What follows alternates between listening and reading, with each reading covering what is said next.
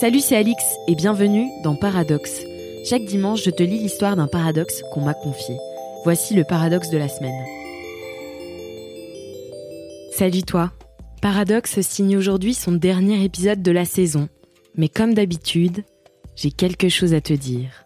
Je suis une femme très indépendante et pourtant, je n'ai pas du tout envie d'être seule.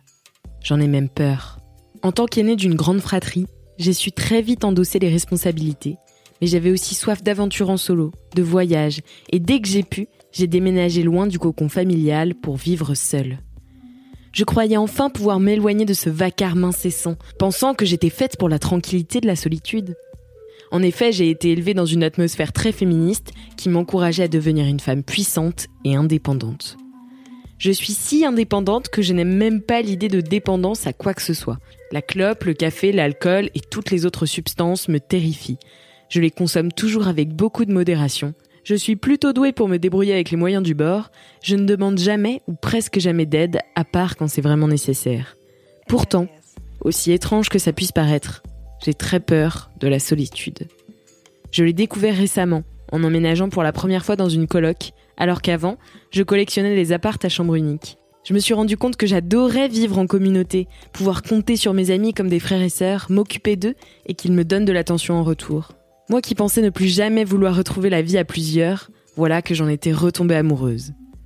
Parce que ma vie, je veux la partager. Pendant le confinement que j'ai passé seule, je me suis alors rendu compte avec horreur que mon indépendance avait été compromise. J'étais devenue dépendante des présences autour de moi. Et puis j'ai réfléchi et je me suis dit, mais pourquoi suis-je si horrifiée de cette nouvelle? Est-ce que quelque part ce n'est pas un petit peu beau d'être dépendante des autres? Est-ce que c'est vraiment si grave de rêver au grand amour ou aux amitiés passionnelles? L'injonction à l'indépendance, qui me demande tous les jours d'être une femme forte et heureuse en solo, commence un poil à m'agacer. Bien sûr, j'aime passer des moments avec moi-même, mais ce que je préfère, c'est partager mes victoires et mes désillusions avec les autres. Est-ce une entrave à mon féminisme que de rechercher activement des âmes sœurs pour m'épauler? Parce que finalement, je me sens moins puissante sans elles Indépendante, je sais l'être, mais je crois que je veux davantage de dépendance. Et ouais, je suis imparfaite.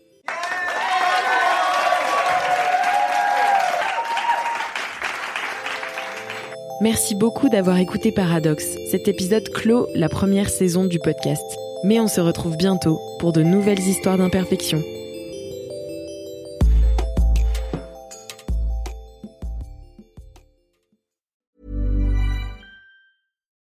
Why don't more infant formula companies use organic, grass fed whole milk instead of skim? Why don't more infant formula companies use the latest breast milk science? Why don't more infant formula companies run their own clinical trials? Why don't more infant formula companies use more of the proteins found in breast milk? Why don't more infant formula companies have their own factories instead of outsourcing their manufacturing? We wondered the same thing. So we made ByHeart, a better formula for formula. Learn more at byheart.com.